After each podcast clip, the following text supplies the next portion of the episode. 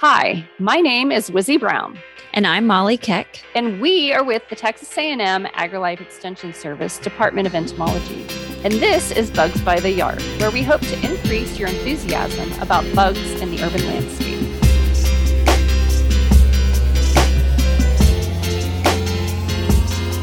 On this episode of Bugs by the Yard, we are going to talk about an insect that I think in Texas is pretty common in landscapes. If you have prickly pear, you probably have seen this insect, and that is the cochineal scale.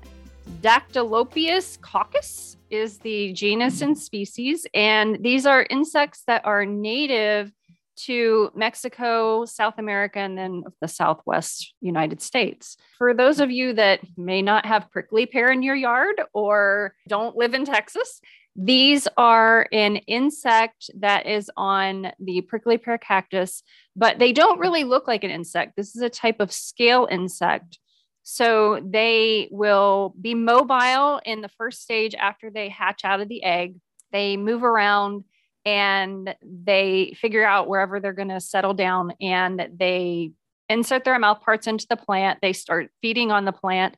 Then they start secreting a waxy covering and it coats their body and kind of protects them from environmental conditions. And it kind of is like cotton. Yeah, like white, cottony, fluffy mm-hmm. stuff. If you pluck that stuff off of them, underneath that you will find the actual insect itself and those are a oval shaped wingless insect they are a really dark red almost burgundy color and if you squish them they ooze that which a lot of people are like ooh it's blood well kind of but not really i mean it's like bug juice essentially right yeah yeah I love these insects because they do do that red squish and they actually stain your finger. Have you ever squished them? Yeah.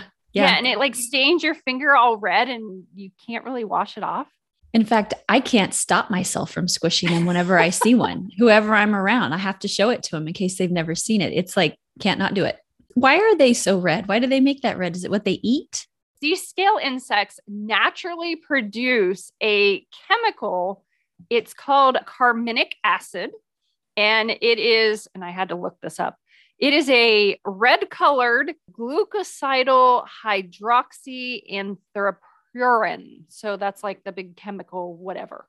So glucosidic, like sugar, glucose? Yeah. So it's like this, it's got a sugar chain on it. And I forget the other part of it, but you know, because my organic chemistry was really, really long time ago but it causes that red color and it's naturally occurring in this particular species of scale and a couple of other ones. I think there's like the Armenian cochineal, and then there's another one that I can't remember the name of it. Which would be in Armenia. Yeah. So they they produce this. Is there one in Britain? Because I had always heard that the red coats, that's how they would get the dye in their red coats. So there must be one in England. There isn't. No, we'll, they use we'll ours? talk about how they got it. Sorry. That's like convoluted history. I'm, I'm jumping ahead. So cool. So the insects actually produce this carminic acid to protect themselves. Actually, there was a, I think it was like in the, the 80s, 1980s, there is a paper that was done by Thomas Eisner he was studying the cochineal insects along with ants. And apparently, he discovered that the carminic acid was a deterrent for the ants actually feeding on the scale insects.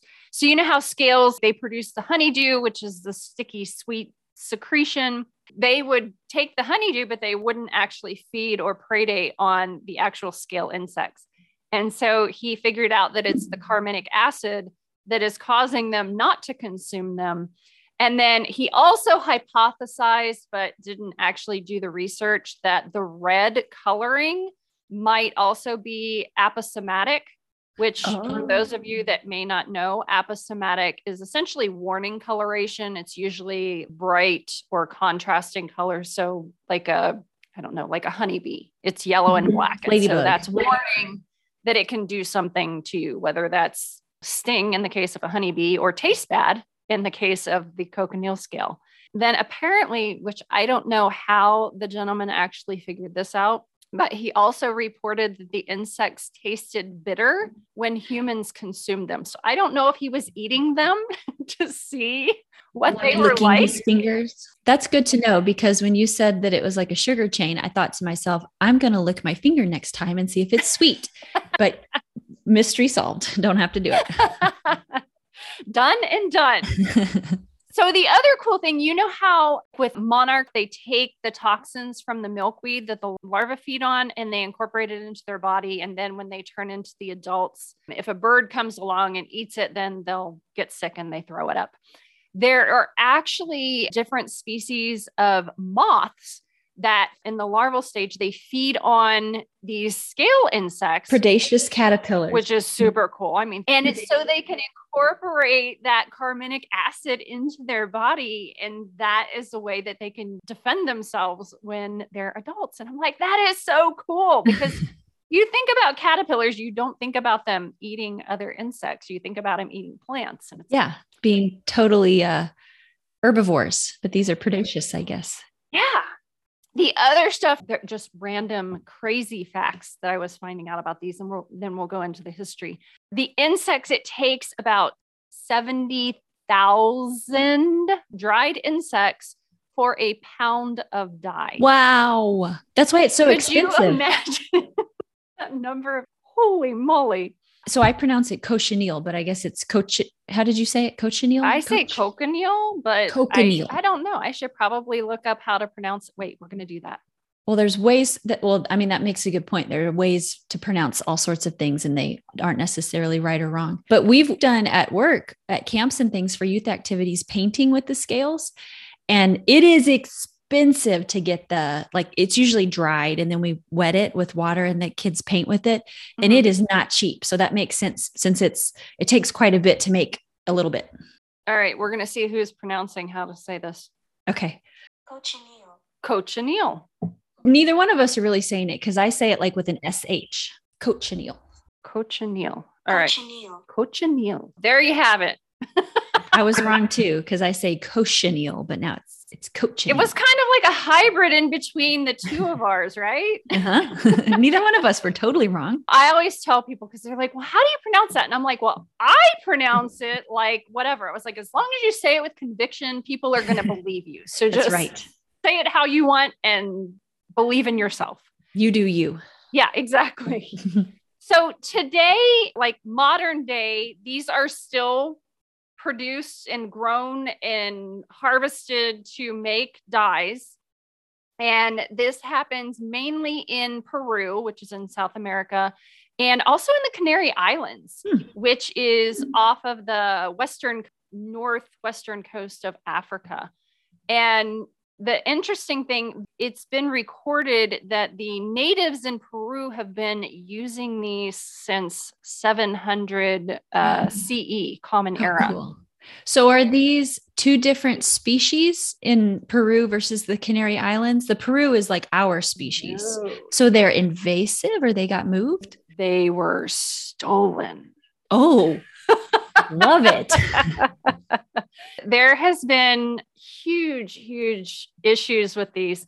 So when I don't know what the conquistadors or whatever, you know, we're going to go on a history lesson now. So the mm-hmm. conquistadors are exploring and they're going and they're moving into various parts. And so when they went to Mexico, because these used to be produced in Mexico a lot too, but apparently that kind of collapsed in recent times.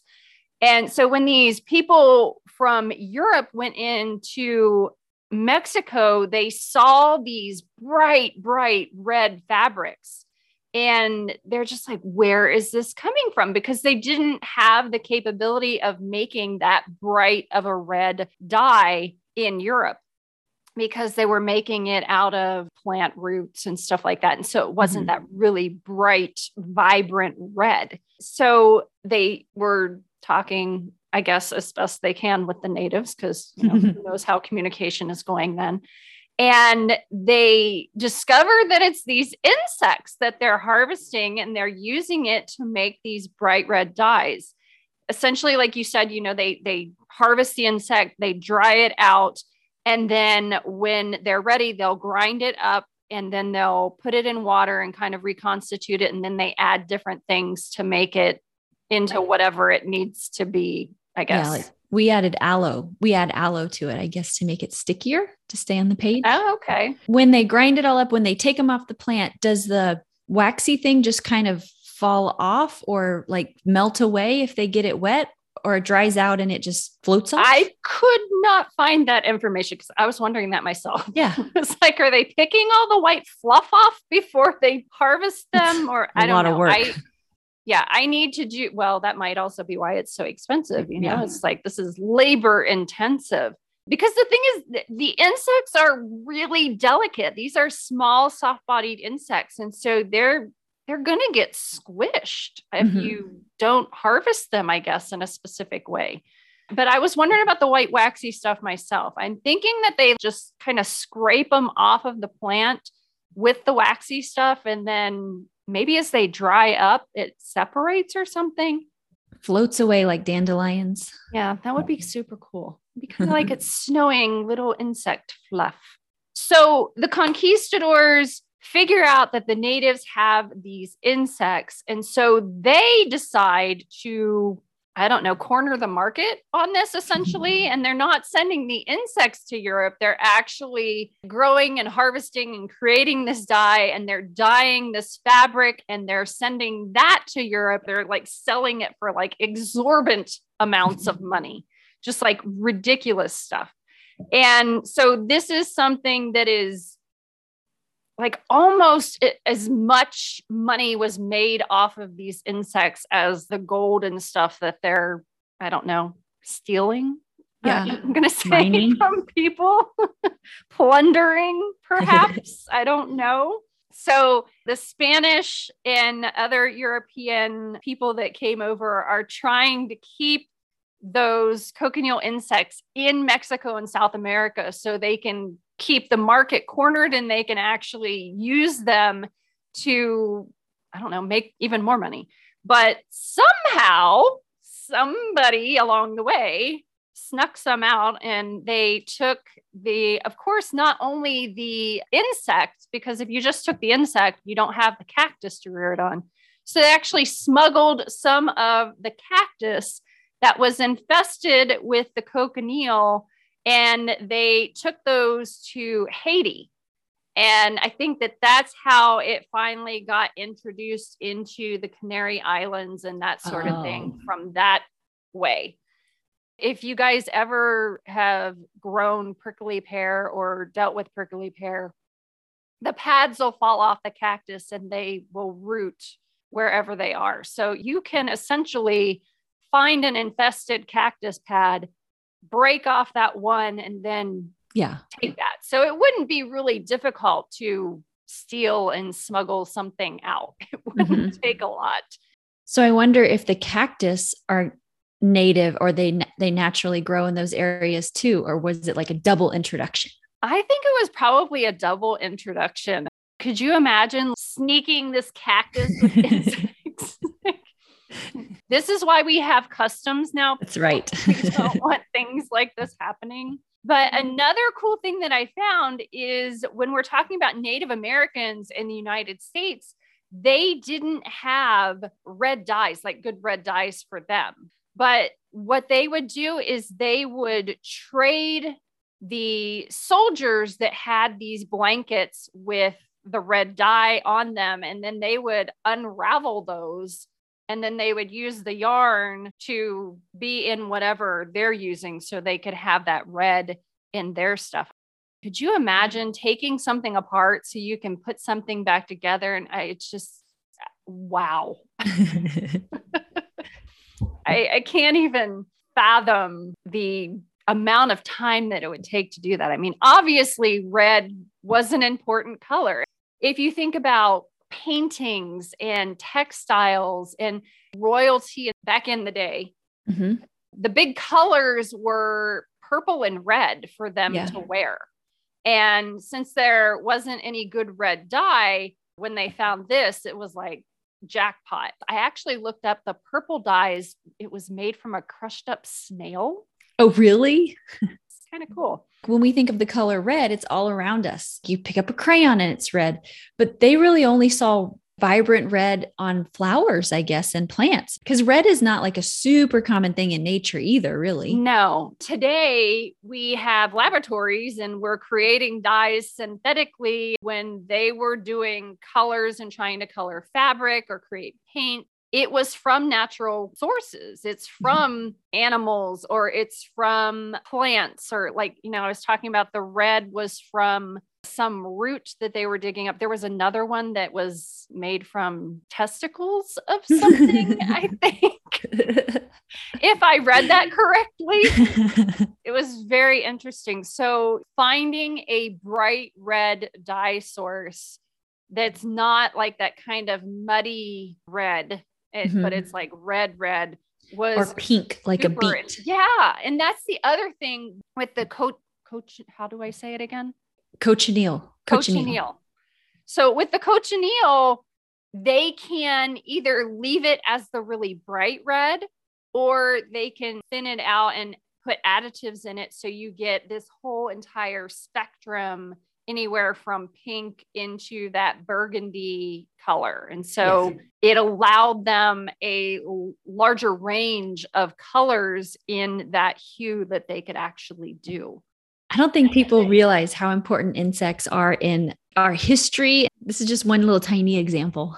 that was a big historical kind of hubbub that we had with them taking the insects and then them being smuggled so they can have more people that have them available and all that stuff. But there was a more recent ones. Moving into modern times, I'm going to say around the early 1900s, that's when we really started synthesizing dyes and colors and stuff. And we were using those to dye fabrics instead of using the natural stuff. If I had all the time in the world, if I ever win the lotto, this is going to be one of my like pet projects. Just exploring natural dyes because I've seen people that is taking a thing of mustard and dyeing stuff with that because that again, it's Yeah. from a plant and it's a natural dye. So just being able to create some of those and dye things and see what happens. And I, I just think that, that would be really cool. But we have all of these synthetic dyes in the 1900s that we started using on fabrics. And then when we move into later on in the 20th century, then the cochineal is going to start being used as a food colorant Yeah. What happened there is there were health concerns over the artificial or synthetic dyes that were being used and i think some of them were found to be carcinogenic Yeah. and that sort of thing and so they're like we got to find something to utilize instead of this and so in comes the cochineal insect with its Mhm. bright red dye and these can be used in a variety of stuff. Candy, like red lollipops or the coating on M&M. hmm Don't you remember when the red M&Ms were taken out of the package because of don't. color or whatever? Because of red dye number, whatever that yeah, whatever that number was. I can't remember what number 5 or 9. Yeah. I, I Just know. one single number. Yeah. or or red velvet cupcakes. I've always heard that red velvet is dyed with them. yeah. cochineal. they use this on any pinkish, reddish, whatever candy, cosmetics like lipstick mm-hmm. or eyeshadow shades that are like pink or something. And if you go to the grocery store and you buy Sobe Life Water, the there's a couple of the flavors that are pink. They're not red, but they're pinkish in color. If you look at the back in the ingredients, it will say cochineal scales or just cochineal, I think is all it says. So so you can find it in the ingredient list on things that you Yes. probably and that is consume. actually a recent thing. So when this first started out, they were just labeled as natural coloring. Oh, It's a natural source. So they just put natural coloring, not telling people that there's insects in it. because people don't like eating bugs. Exactly. but there are also, I think there were, I don't know, three documented cases within a 10 year period of people having allergic reactions Oh yeah. to it. So if you're allergic to shellfish, they're very closely related to insects. So it's quite possible that you might be allergic to an insect. These are an insect. So if you had that, then it's possible that you could have an allergic reaction to it. That is when it kind of flipped over and the media caught wind of it. And it's like, you're eating insects unbeknownst to yourself, which, if you want more on that, tune into our next episode. That's right. all about it. But it just got blown out of proportion with them. You know, you're you're doing this and they're sticking bugs in your food and blah blah blah blah blah. That's when it went to the oh, we have to list these as an actual ingredient so people know that there are insects. But how many people read their food labels? I know I don't. Yeah. I guess only if you have really severe food allergies would you Right. really look at it, or you certain religions. I know people will look in it because they can't eat certain things. I guess this comes into play if you maybe have like a kosher diet that you're eating, or if you are vegetarian or vegan, this would be of concern. So you may need to check those labels. Like Molly said, these are going to be listed now in the ingredients. So you will be able to discern if the coloring is from insects or if it's from something else, which I don't know how I feel about that. Would you prefer something synthetic that's dyeing your product a red color, or would you prefer the insect in there? I don't care. I I mean the insect is fine with me, but Yeah, I don't care. yeah, exactly. Well, well, we also know the truth, right? Mhm.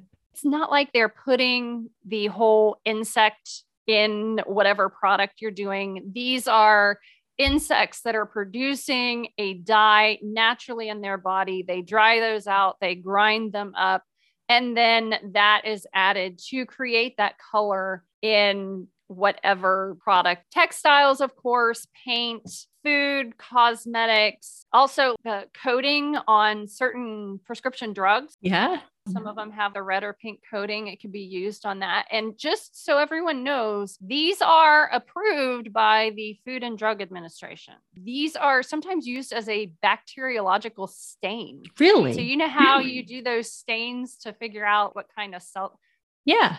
well, those like pinky red ones? Yeah. Petri dish things, petri dish stains. It is a, in my opinion, a safe food dye as long as you aren't allergic to it. Are you allergic to insects or shellfish? If so, then you might want to read your labels and pay attention to anything that's pink colored, essentially. When I think mm-hmm. about this, I think about pink yogurt or the fruit juices that might be kind of a pink color or candy. I wonder if you would have to be super highly allergic to shellfish because you're mentioning all these things that you don't even realize you're putting on your face and in your mouth that could have the cochineal scale. So I wonder if you have to have like a really super sensitive allergy to them to have a reaction. Oh, the other cool thing that I found out about these in my research is if you're looking at a prickly pear cactus that is infested with these, the females outnumber the males in their typical populations 200 to 1. What? Then are they like aphids where they don't necessarily have to need a male and that's why that's the case? Or the males just have a lot of work to do? I don't know, but the males are going to be the winged ones. I'm thinking that it's got to be something similar to aphids because it just that doesn't compute in my brain otherwise, Yeah. right? You mentioned that the British soldiers during the American Revolution, they had the redcoats. Uh, they were Mhm. called the redcoats. And those were dyed fabric using the carmine product.